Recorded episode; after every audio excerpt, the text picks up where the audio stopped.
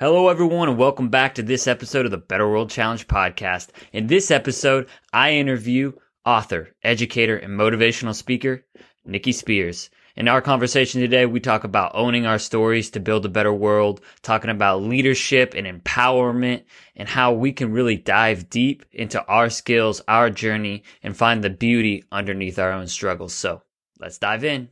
Hi, I'm Justin Furtado, a social entrepreneur with a passion and experience in community engagement and philanthropy located in Eugene, Oregon.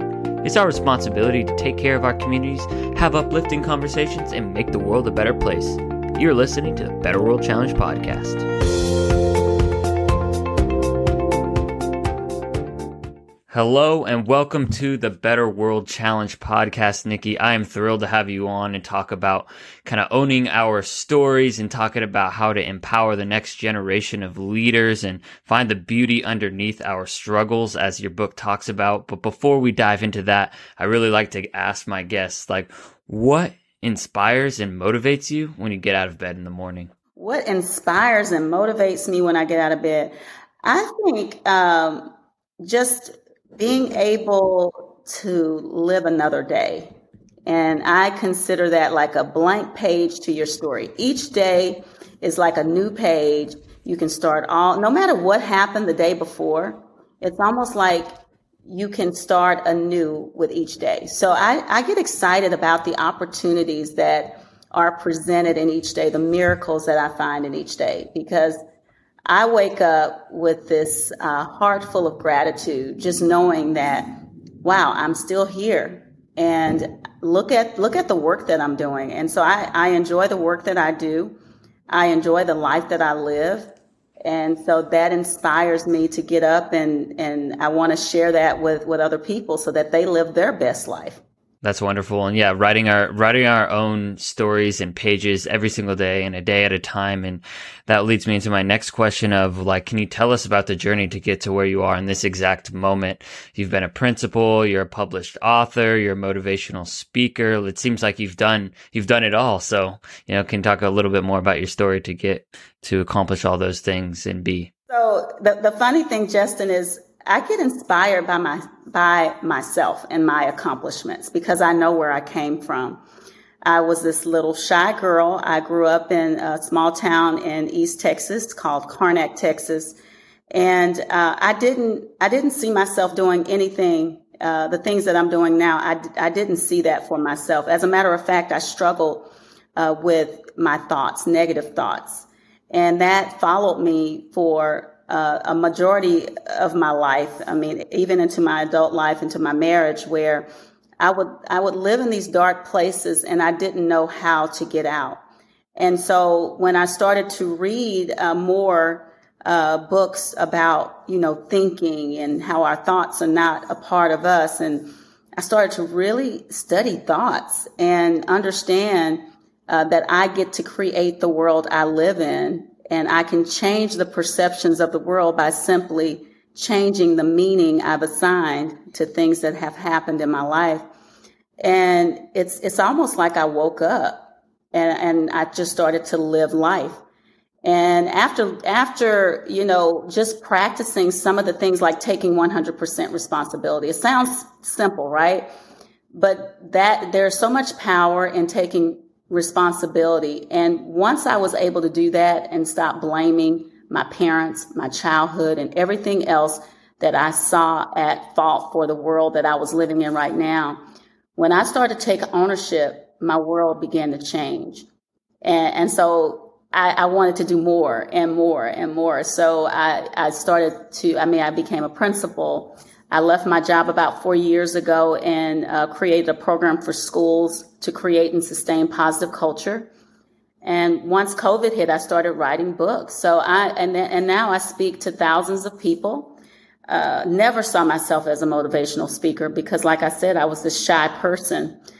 So I'm inspired by my by my own actions and just the things that I see that I can do that I never in a million years thought I'd be able to do.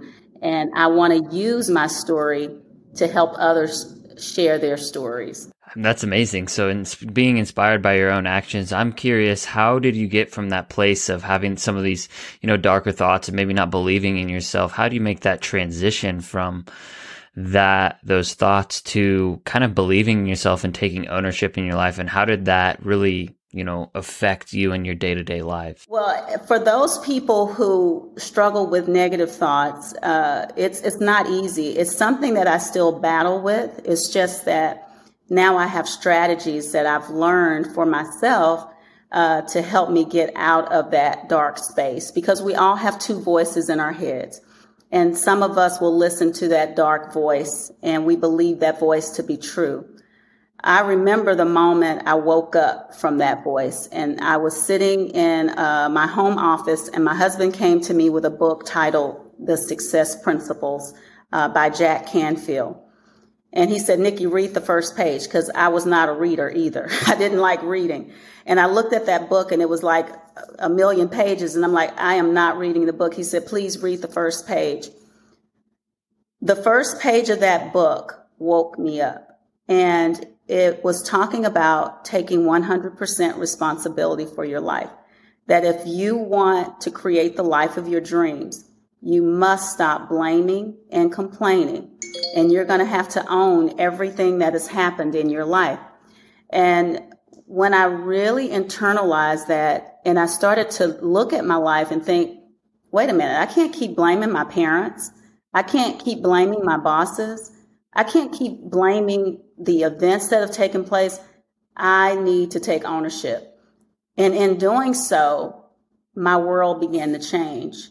And I began to envision the life that I wanted and then take the steps that I wanted, I mean, that I needed to, to do to get there. And, and so it, it's not easy. It's not like, oh, you wake up one day and it's, it's all over because I still, I struggle, uh, with, with negative thoughts. Uh, the, the thing that I tell myself now is this too shall pass. So I know that we're going to have struggles. Uh, but I also know that I've had many struggles just like everybody else, and we've all made it to the other side. And so I have great comfort in knowing that.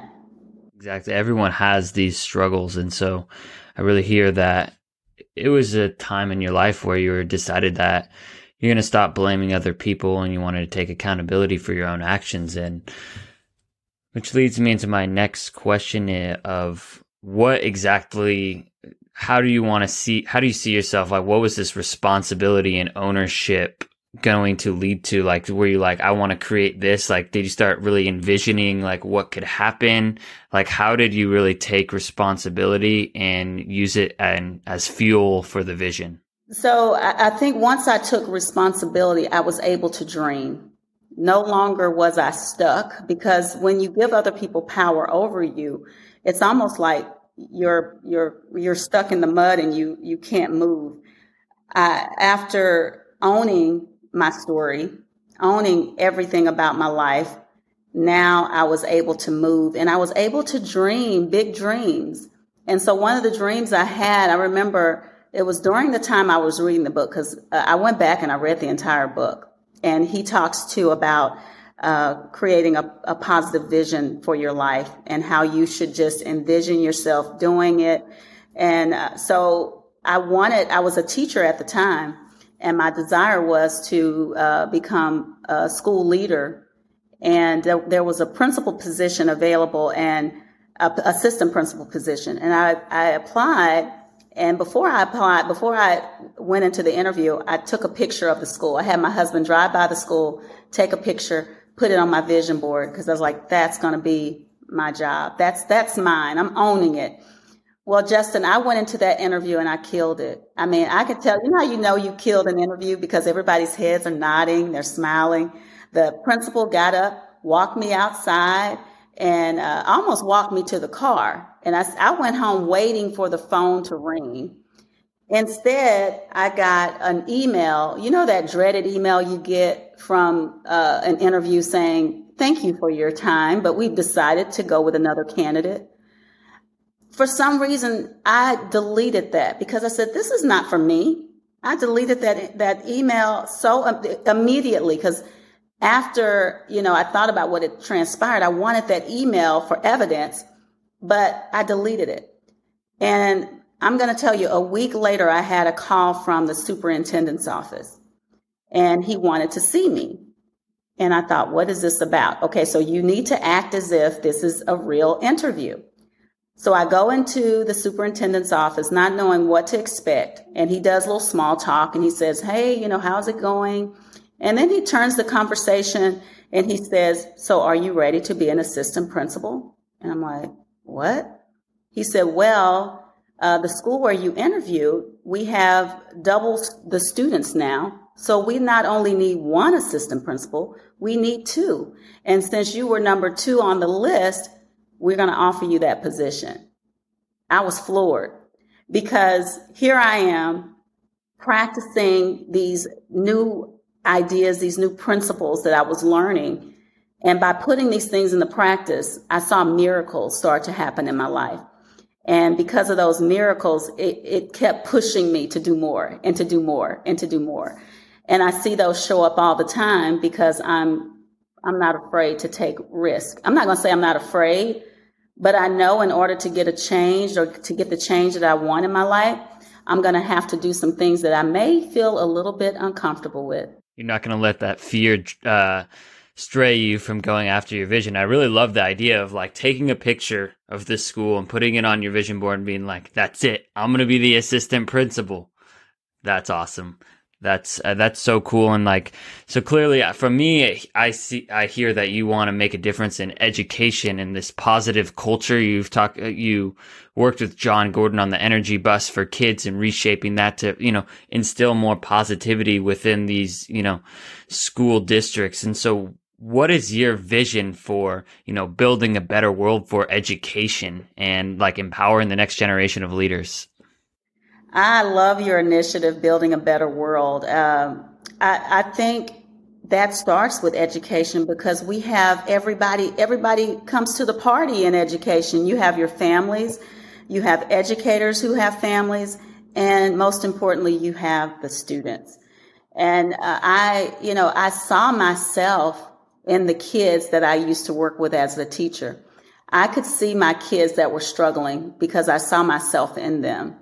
And so I wanted to create a school environment or a classroom environment where not only students felt safe, but where teachers felt safe. And safety is not just a physical form of safety, but it's, it's a safety of being able to express yourself, express your ideas without uh, you know, people laughing or being made fun of, but where where people could just be themselves and bring themselves to the party.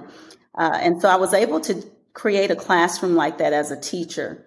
And when I saw the power of that, I, I would love, Justin, when students would debate with me about something they were learning, or they'd say, uh, Miss Spears, why are we learning this? And I would have to pull out our uh, TEKS, which were, uh, gosh, our standards, our uh, educational standards, I would pull those out and, and you know, kind of explain to the kids why we use this particular curriculum, but then invited them in to, to uh, invited their voices in to say something like, "Hey, so what would you what would you like to learn?" Because you know there are times when we can integrate things that you guys want to do as well. And so they felt powerful. And what I learned, even being a kindergarten teacher, and you know this working with first and second graders, is that they can they rise to the occasion. They do things that are amazing when given the opportunity.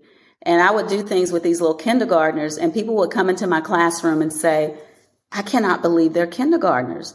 Well, I gave them the platform to just be, become whoever that is they're meant to be, and uh, so I think for me, education was a way of bringing all all the people to the party. I was I'm passionate about families. I'm passionate about students, but I'm also passionate about helping educators.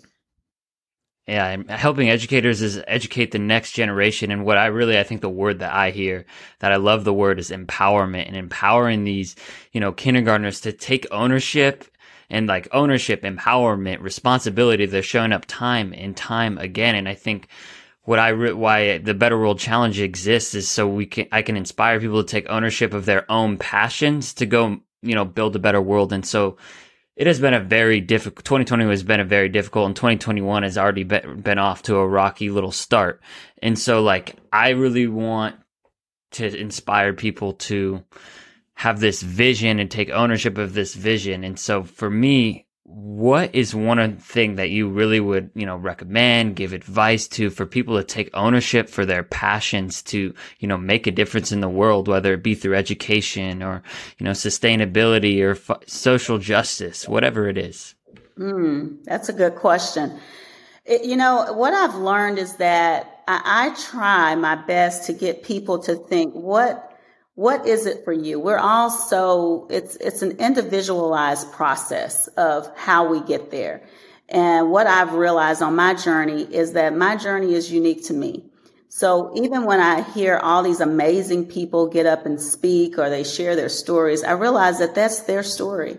And i pick and choose those things that i think will work for me. It's like reading the book for jack canfield's book I don't just take his book and say, oh, I need to follow everything he's done. I pick and choose those, th- those things that speak to me and my life, and I apply. And so if you want to change your story, if, if you want uh, to live a better life, you're going to have to do something about it. So it's not going to just fall into your lap. And I always uh, say, I don't know if you've seen this movie. Uh, it's a it's an older little film. It's called uh, Waiting on Superman. It's a cool. If you haven't looked at it, Justin, check that check that out. Um, but I, I I saw that several years ago, and I realized that I can't wait on Superman to come save me. I'm to have to save myself, and that's that goes for everybody out there. Nobody's to come to save you. The government government is not to save you. Uh, your your parents, your schools, your your bosses that's going to be left up to you. And once you realize that, then you can take the steps necessary to do the things that you need to do uh, to create the life of your dreams. And, and so I encourage people to create their own journey, not try to be like somebody else, and pick those things that people have done and say, you know what, that may work. Let me try it my way. And just go for it and do it. Creating our own journey. And I, that's a great opportunity for me to ask, you know, we are all about empowering the next generation of leaders. And I was listening to you talk about leadership as leadership is a mindset and it's not a title. Can you talk about how we can create, use our own journey? And, you know, you can talk about your journey right now, um, and how you honed this mindset and this ability and this vision to become a leader in your life. Uh, so leadership for me has evolved, you know, because I, I think if you'd asked me what leadership is about, I'm going to say about five or six years ago, I would definitely relate that to a position, a title. But as I started to work with schools and understand true leadership is about ownership, accountability, that's, that's what true leadership, it doesn't matter what you're doing. You can lead from wherever you are and understanding that little kids as young as five years old can be leaders. They don't have to have a title. They can be leaders because they are taking responsibility. Uh, that's what leadership is all about. And leadership is also about looking at, you know, problems in our world or in our community or even in our schools and not waiting on someone else uh, to solve those problems, but seeing yourself as part of the solution. We have a lot of people. We can sit back and we can point out all the problems. That's easy, right? But how, what are some of the solutions and how can you be part of you know, helping to resolve some of these things. Uh, so that's my evolution of what leadership is. And, you know, even when I was a principal, I, uh, we titled our school a leadership development school, uh, because I think your school needs to say what you do. Whatever you're doing, you need to speak it into the atmosphere. And so in doing so, when we did that and we put leadership development, our students are leaders. Staff had to adopt that as a belief, which was difficult for some people who didn't see kids as having a voice or being leaders. They eventually left the campus. And what happened was we would inspire people who saw that as part of their vision to become part of, you know, uh, of, of our school. Uh, so once you start to speak those things, what you find is that the uni- universe starts to respond. You're going to have people leave your life for a reason. When you want to build a better world, you're going to have people that enter your life that are there to help you. But you also have to beware of those people and not necessarily beware, but you, because you'll learn something from those people too. But they're going to be those people that they don't believe in that. They don't believe in what you believe. And that's okay. Uh, but by you talking about what you want for your school or your organization, you start to invite those people into your life. Yeah, it's bringing in that intention, and I think that's something that's really important. As I was actually listening to a podcast earlier, like it's really easy to be a problem identifier, but the world needs more problem solvers. And so I, I, I love that so much. And I actually have a question um, in regards to you know for those listening, and especially for myself, like that want to you know create this culture and environment of inviting and empowering people to be their best leaders and their best selves. Like what what are some you know avenues and ways that we can do that? I think uh, the first thing is just being self-aware. I when when i go out and i talk to schools and districts i always talk about self first because that's something we ignore. It's like when you go into an organization, a school, they, they want to automatically say, okay, so what can we do for students? Or they want to say, uh, what can we do for our team? But we don't want to go on the inside where that can be scary. And we are the most, uh, I say, challenging people we'll ever work with. And so once we're able to take a deep dive into our own, our own thoughts, beliefs, our values, we can start to assess whether those beliefs, uh, those perceptions that we have, we can start to assess whether they are serving us well or not. And then we need to start transitioning our thoughts and, and things that we learned growing up that may or may not be true. So I learned a lot of things growing up uh, that I've had to say, Niki, I don't think that's true. you know, I, that's that's not your truth. And, and, and it's okay to do that because as you get older and you start to have more experiences, some of the things that you learned growing up may not be good for you or be good for the world. Uh, but it's hard for us to let go of that because we grew up with that thought or that belief. And until you are able to let that go and be more open minded, then you can't expect more things, you know, uh, more opportunities to to flow into your life. And so I know that I know in order to have new op- opportunities flow into my life, I may have to get rid of some old junk that I've been carrying around for years. Definitely. It's a lot of unlearning what we have learned in the past. And that brings me to my final question. What does a better world look like for you in 2021? Wow, I think there's so much to learn from uh, 2020. You know, we were rushing to get into the new year. Like, oh my God, I can't wait to get out of 2020. 2020 became our curse word. Like, we don't want to hear about it.